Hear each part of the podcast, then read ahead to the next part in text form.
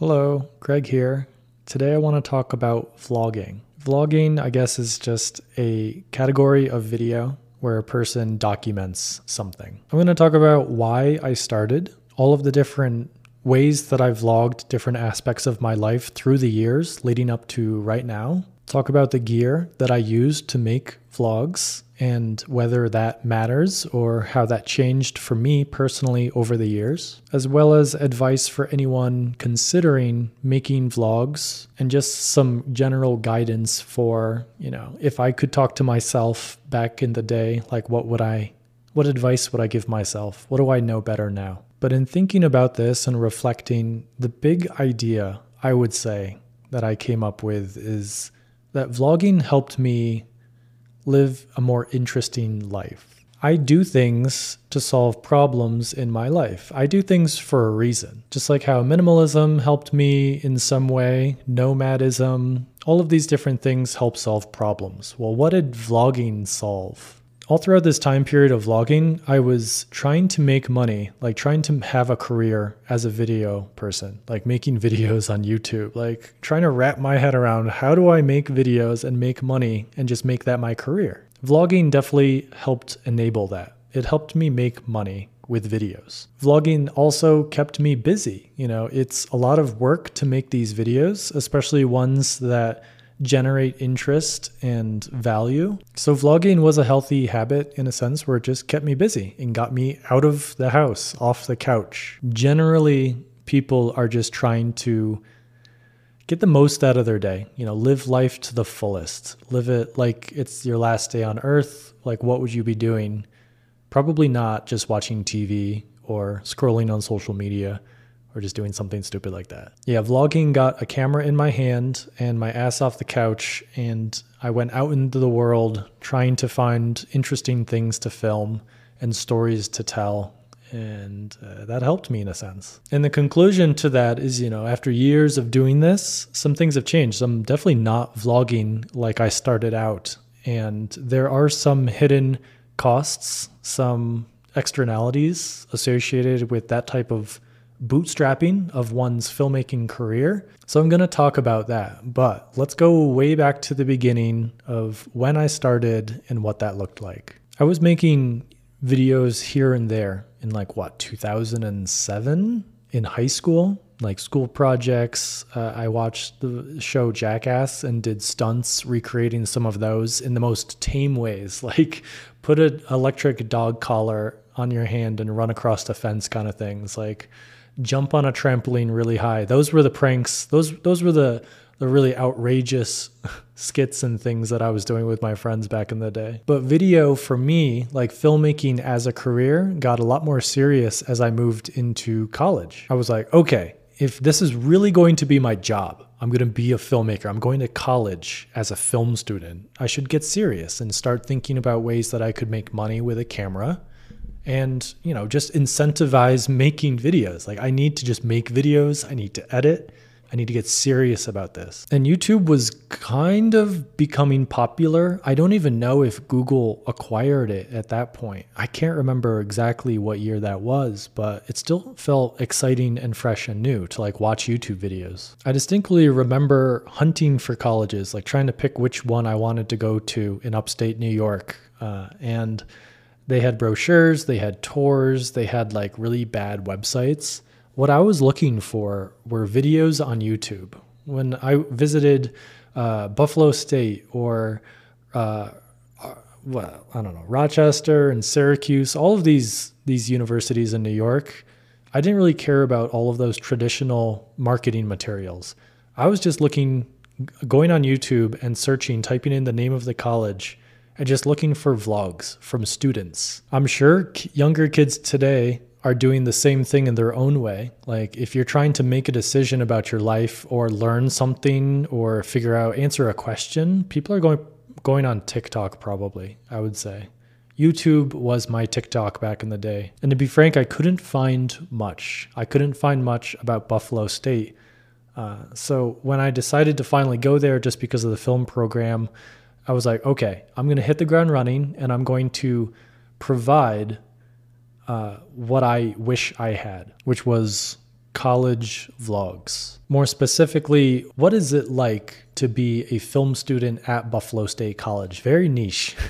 So yeah, day one, I went to Buffalo State College with a camera, and I think it was just like a little handheld Sony or something like that, a, a handy cam. I think that's what they called them. Yeah, I started vlogging every day. So the people I met, the places I went, the foods I ate, uh, classes as much as I could. You know, you can't really just like walk in and film willy-nilly without getting some weird looks or, you know, the professor being like, don't do that. So I would record B-roll, I would record vlogging, documentation as much as I could, and then sometimes talk to the camera and describe uh, the clips to give more context. This was keeping me busy. I wasn't necessarily making money. I would down the road. And it was also solving a problem of like my family and friends being like, what is it like? Like they would call me, especially my parents, like every week and be like, how are things going? What are you doing? Are you meeting anybody? Who are your friends? How are classes? So I had this video to show them. I automated that exchange instead of always having the same conversation over and over again with this, like different people with the same topic, like this is what I've been doing. Instead, I automated that with content. I just made this video so that people could answer those questions for themselves. So that's also a big reason and incentive for me to vlog. I've been doing that since day one, automating those, those like, sure, it's like I love to do phone calls with family and to catch up, but it's like a much better way of transmitting that information to people Uh, and just enabling them to do it themselves, which is such a factory factorio-based way of like explaining that process. Like, yes, I'm, I'm documenting information about my life, packaging it, and then delivering it on a social media platform so people can uh, opt in on themselves with permissionless Uh, access and, you know, download the information. Sometimes I catch myself, it's ridiculous. And once again, vlogging in college helped me to get off my ass, to go do things, find interesting things to do. Uh, people like to be in front of cameras. So, you know, I was friends with some theater students, other acting and like film people, and then quickly, you know, made a club and some friends based around vlogging and making videos. So it solved a lot of problems for me. And then eventually uh, the Buffalo State media department caught wind of these videos, and they weren't like huge successes. You know, I'm talking like hundreds of views, but still it was very interesting to them. And they hired me to make similar videos for the college, which I thought was so cool. Like I was getting paid a tiny little paycheck just to do what I was already doing, but for the college. Then I'll restate, like I wasn't making money with them, but doing the videos for free because I was passionate about it and like opened the door for me to get paid to do it, renting out that time, that audience to Buffalo State. So that was cool. I'm really glad that I vlogged during college. I still have some of those videos like archived, but I really didn't treat that like YouTube and filmmaking as a business quite yet. It wasn't until the next era of wedding filmmaking that I, you know, grew upon those ideas, treated vlogging and filmmaking and behind the scenes as more of a business, and definitely made more money and had more success. So let's talk about that next era, wedding filmmaking. I was shooting wedding videos for couples around the U S and New York and eventually international all throughout college. It was definitely my moneymaker. It was the way that I enabled any purchases I made in filmmaking, buying cameras, computers, microphones, going on trips and stuff. Instead of having like a normal job, I just did wedding filmmaking and was a small business owner in a sense. And all of that was going pretty standard and well. You know, I could have just maintained that and just continued to make slightly more and more money, gaining responsibility, having more clients, maybe even hiring shooters and editors to be a wedding filmmaker. And that was that was that could have been like a career path that I could have maintained and stayed on that road. But what really changed was vlogging about the process of being a wedding filmmaker. I started a wedding film school, and this was all about sharing my experience as a wedding filmmaker exactly in the same way that I shared my experience as a college film student. I made tutorials, reviews on gear. I just talked about things that I learned and was excited to share, which is kind of vloggy. It's a little sit down in front of the camera, but everything changed when I started like actually filming myself during the shoots and the weddings themselves. There was a huge demand on YouTube from other wedding filmmakers to like have that experience, to be able to see how people act on weddings and like get that direct knowledge and advice. But it was a lot of work to do both jobs, you know, vlog yourself as you were shooting a wedding. So eventually I hired another filmmaker just to vlog for me. I did probably ten or fifteen weddings with another person following me as I filmed a couple the entire day, which is kind of silly. But these vlogs did really well, and the Wedding Film School channel is still on YouTube. You can check it out if you want. You can try to find it. Uh, I sold that channel, um, but it was definitely vlogging, and it was, like I said, me treating it as a business. I was making a lot more money, getting a lot more attention, and it was definitely helpful vlogging. Instead of me just wanting to like capture the memories of shooting weddings, which, you know, I don't really care about too much to reflect on, you know, it was definitely high value vlog in the sense that there was an audience in mind, other wedding filmmakers, and I'm trying to solve a problem for them, providing value in the form of like education, example, a little bit of entertainment. Uh, so these vlogs did pretty well. This entire time shooting weddings, alongside I was shooting non-wedding filmmaking things, just being a freelance filmmaker, shooting corporate things, just videos to market different businesses or people, whatever, music videos, personal projects, skits. And alongside all of those projects, I also vlogged. I just documented what it was like to shoot these videos, go on these projects, meet these people, do these things. And similar to weddings, these videos were solving a problem. The vlogs were helping other filmmakers see another perspective, be a little entertained, have something to watch. Uh, they did okay. Um, but it was more of a general audience, so it didn't work as well as the weddings. The, the weddings were very niche and worked. They knew what they were. I knew who my audience was. And I don't think there was many other wedding filmmakers vlogging uh, for me to compete with, so it worked well. College was wrapping up, and I moved to New York City uh, for a bunch of different reasons. And I plan on making a whole episode about New York. There's a lot to talk about. Uh, also, the fact that I kind of really want to move back and probably will, but, you know, that's a spoiler. Don't tell anybody. But this was the era of Casey Neistat. And if you're listening to this podcast, you probably know who that is. If not, he's just a filmmaker in New York uh, who moved to L A recently, but is back in New York and just vlogged. He's kind of like the LeBron James of vlogging. Always had a camera in his hand, made a lot of daily videos. So that's shooting, editing, editing and uploading a video, a vlog daily, every day, nonstop, just about whatever, his life. I, like most other vloggers back in the day around that time, was super inspired and would watch these videos religiously, copy him in so many different ways, and just really want to be him. Moving to New York was definitely in, ha- partly inspired by Casey Neistat. And just this idea of like the daily grind, just getting out there, force throwing yourself into the, you know, into the, the the battle of just doing something more interesting with your life and documenting it and sharing it. This time of vlogging was way different in the sense that I was shooting things that didn't really matter. Like everyone's day-to-day routine, everyone's life is kind of boring. Like there's not that much. Like there's a lot of repetition. So the thing about vlogging is you could just document that and it would kind of be boring. Or you could go out of your way to do crazy, fun things. And I call this forced happiness and forced adventure. This ties into the main theme of like vlogging helps people live more interesting lives, whether the interesting lives is like in your opinion or other like society's opinion. Uh, it just helps you to get out and try and, you know, put in effort to making your day more interesting. So that's exactly what this whole time in New York City vlogging was like.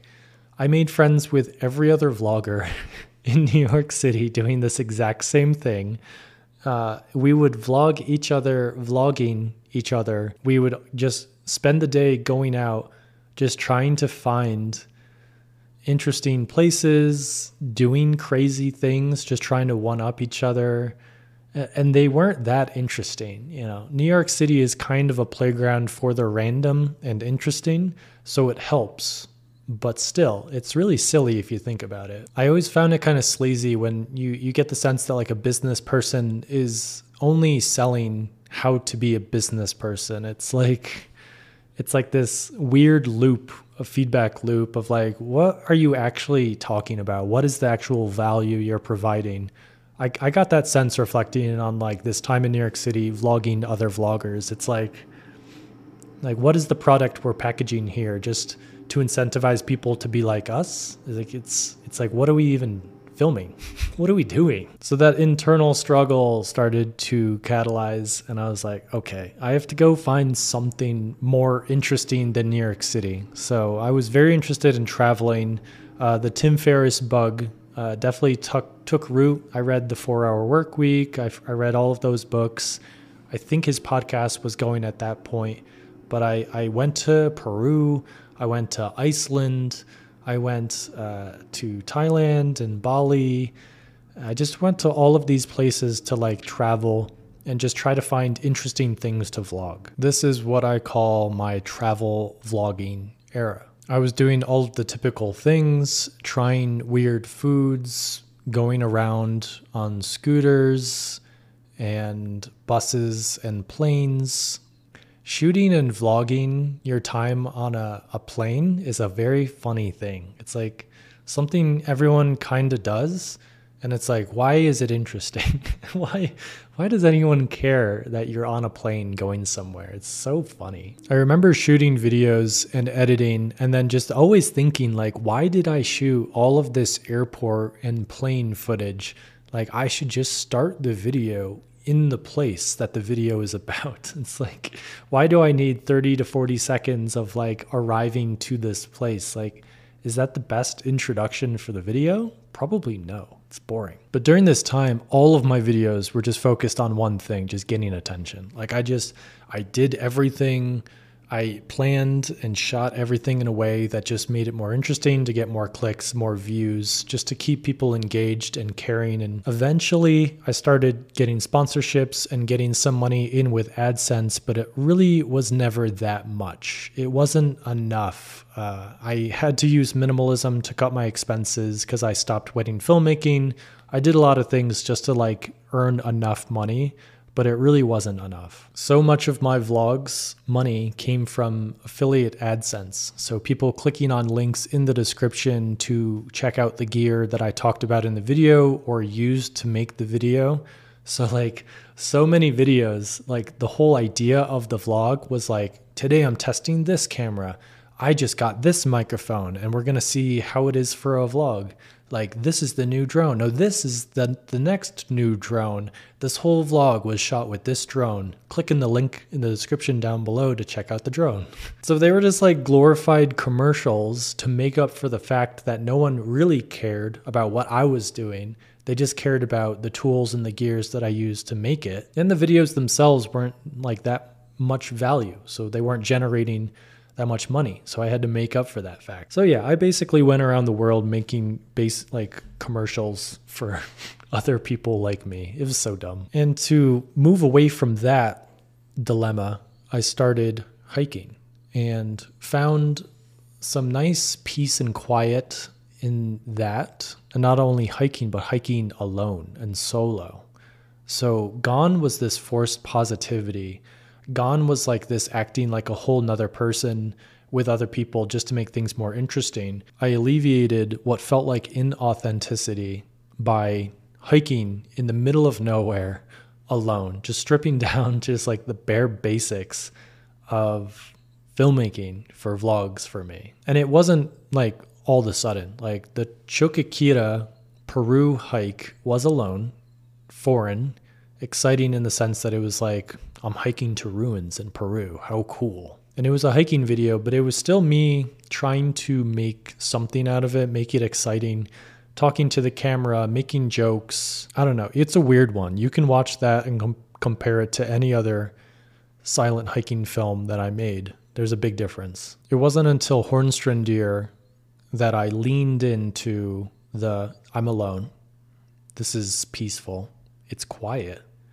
It's a little boring, but it's what I'm doing. The silent hiking genre popped off and started to make money.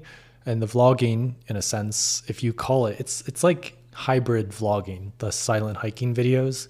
I'm definitely just documenting what I'm up to, but I'm not doing it in the typical forced positivity, forced adventure way. I'm just really trying to be authentic to the experience and what I was feeling. And I think people appreciated that. And I very well could just document that experience, a true vlog, and just leave it at that. But for a lot of these videos, I artificially boosted the value of the video by providing hiking guides and behind the scenes. Vlog of the vlog. It's a lot more helpful to people who want to go on the same hike or do the similar things that I'm doing when I give a tutorial directly after the documentation aspect, the vlog. And yeah, that's just, it's just more valuable. Like, who cares about me hiking around? Like, it, it's more valuable to like learn how to do it yourself, like a, a guide, a lesson. So I see so many people copying my style and like filming themselves with a tripod, walking around and hiking wherever they are. But it's like, sure, you can do that. Um, but the reason you would do that is to just like capture a memory for yourself to rewatch. There isn't really an inherent value in someone who doesn't know you watching that video. They're not going to get that much out of it. And I think that's reflected in the low view counts from all of these videos. What is way more value, especially to someone who doesn't have an audience of people who already care about like your journey as a creator and a person traveling, there's just much more value in making a tutorial, helping people solve a problem directly, providing a video with an answer, a hiking guide. So I'm just surprised, you know, I, I don't recommend people to vlog, to just document their lives, because nobody cares. You need to build a following before you can have any amount of people caring about boring vlogs that are just a documentation. Yeah, my advice is to just not vlog like that. It should provide some kind of value. So yes, that's the answer to should I start vlogging? Kind of, you know, like it depends on the type of vlog. There's a whole spectrum. What is the value? Just like, why do people care?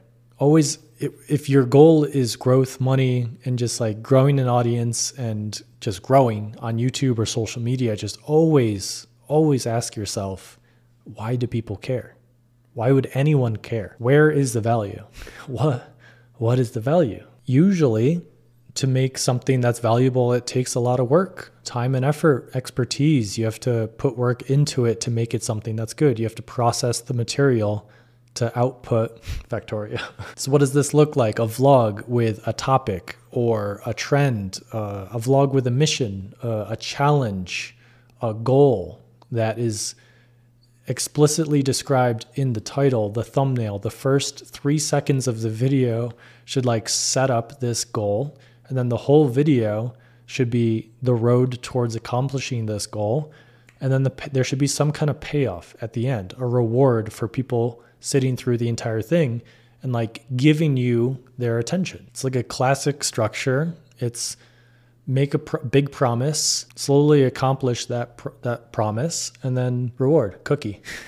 But there's no right or wrong. It just depends on your goal. And right now, I would say my vlogs, the only goal that I have is to make them, to make memories, to package and, and store memories from important times in my life so that I can rewatch them and reflect on them. The vlogs that I make now are kind of like home movies. They're what older generations would shoot on V H S and then just store and, you know, show their family when they visited on a projector or a T V or something. But in my case, I intentionally shoot certain aspects of my life, package it, edit it, and deliver it in like denser, more processed little bites. Going back to what I said with college, like I'm also solving the problem of like my friends and family want to catch up with me and know what's going on with my life. So these home vlogs are beautifully automated and artistic way for them to answer their own question. But these are all just memories I want to save. So like time with Sasha being a puppy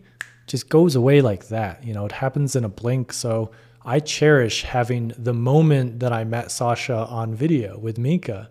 I cherish like the first time she saw snow and just like all of these things. It's so nice to reflect on. And I can't tell you the number of times that Mika and I have sat down and just rewatched like our vlogs in New York City when we miss it, our vlogs on this trip. Like when I proposed to Mika, I have that on camera, and it's so easy and so fun to re- rewatch and just feel those emotions and those bring those memories back up. So my current home videos just solve a very personal problem, and I just shoot, choose to share them on YouTube because uh, it incentivizes me to do it.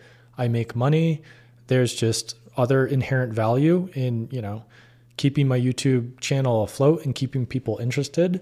Um, Cause like you could be like, why not? Why these are private memories? Why are you sharing them on YouTube for anyone to watch? Why are you doing that, Kraig? Yes, I could make money in other ways, but it just incentivizes me to keep doing it. It just helps me along the way. Like it just helps me. In the same way that vlogging helps people live more interesting lives, home vlogging makes me, you know, be able, it makes it easier for me to capture the memories I want to capture. So the last chapter, let's talk about the future. My future plans for vlogging, what it looks like in general, uh, but also for me specifically.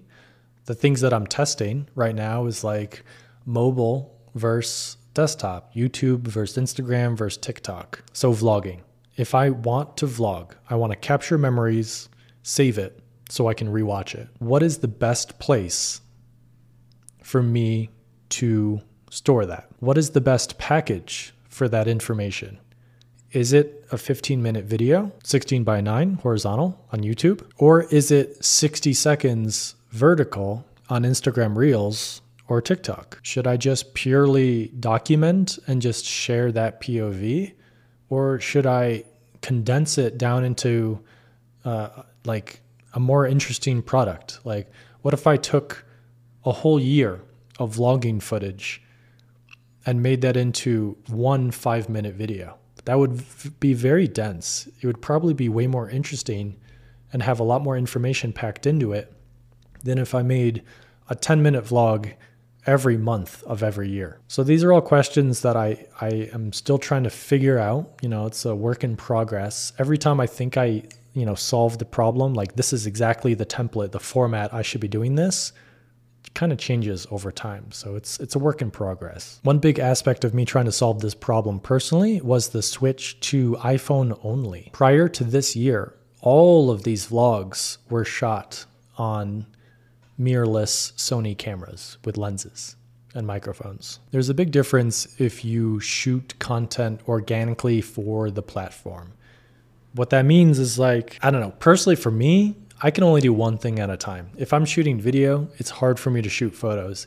If I'm shooting vertical in mind, it's hard for me to like think artistically and create horizontal for like YouTube. So I'm typically shooting with YouTube in mind. That's like the destination for the content that I'm creating. So mobile and vertical, like TikTok and Instagram, have always been secondary. I would shoot a YouTube video and then I would just, you know, half-ass export, create some kind of dumbed down trailer version of it, and then just crop it in so that it fits for Instagram or TikTok. And videos that just aren't shot organically for the platform in mind, just don't, there's just a disconnect there. So I've gone back and forth between like, should I vlog for YouTube in fifteen minute chunks, maybe two or three months into a fifteen minute video? Or should I just shoot on my iPhone? Instagram stories is kind of like a little micro fleeting version of daily vlogging. So I'm trying to figure that out. You know, it's definitely easier to vlog vertical on mobile and not have to do any editing on a computer. You just do all of the editing in the moment. Like Instagram stories is so much easier than vlogging for YouTube. But then I thought to myself, I'm like, I need more uploads for YouTube. Like it would be good to not just do hiking. Like I need to take command back over my YouTube channel and upload content that I'm just creating and, and pa- I'm passionate about vlogs. But then again, it's like, I don't want to attach sponsorships to these vlogs because they're just like entirely me. They're like little art pieces, and I don't want to sell and rent out that time and attention and that work to anyone else. And people on YouTube genuinely don't care about my home vlogs as much as they care about the hiking videos, obviously, because there's way more value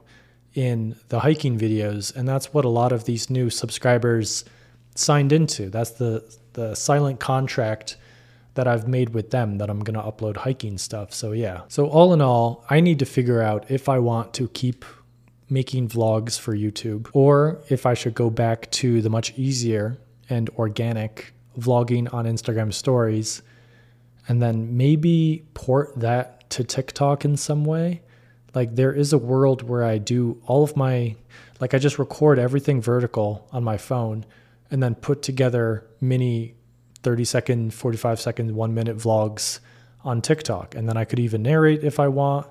I don't know. That sounds easier, to be honest, and that's probably where I'm going to go back to. Not once have I ever gone back to rewatch an Instagram story in my archive. Like, once it's up, it's gone after twenty-four hours and then out of my mind. So the rewatchability, you know, the long tail value of vertical vlogging on Instagram stories is just not there. That's why I liked vlogging on YouTube. It takes a bit more work, but it's like, definitely better. So these are all problems that I'm currently working through as far as what should I vlog, how should I shoot it, and where should I post it, and in what format. So when you see me making decisions and changing up how things are in the future, after listening to this podcast, you're going to know why, and you'll probably understand it a little bit more than most people. So welcome to that inner circle. But yeah, I'm gonna I'm gonna wrap it up here. Thank you so much for listening. Um, I'm really appreciating the response that I'm getting to these podcast episodes. This is te- technically number two uh, of the new podcast. You know, I had a hundred episodes in prior podcasts with, you know, hundreds of thousands of downloads. So it's kind of a little nerve-wracking to start something new, but I'm excited.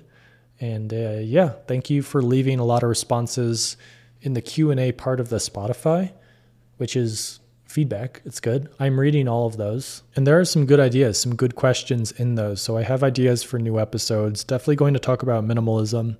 That's probably the big one that most people uh, asked for.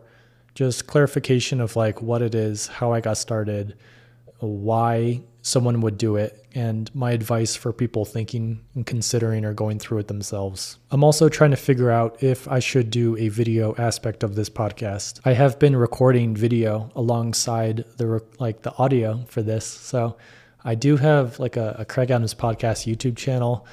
I'm not sure if I should upload and start that brand new, or like I I technically could upload these videos to the main channel. Like I really could. I could just upload them raw, like just straight recordings with no context, no B-roll. That would be low value, some value, but I could probably add a lot of context and B-roll, just illustrating and showing what I'm talking about on screen. That's the positive, you know, that's the benefit of like having video versus audio. I'm still focusing on the audio aspect, the audio only experience. I think it's pretty cool that I can just like talk to you directly. So whether you're walking, driving in a commute in a car, waiting in a weight room, uh, hopefully walking or running. That's how I consume podcasts. And I would love to know if you're doing the same. Hit me up on Strava. Uh, share a screenshot of you listening to the podcast. That's a cool way uh, for me to see that you're liking these episodes. So yeah. Okay. Until the next one. Thank you. Peace.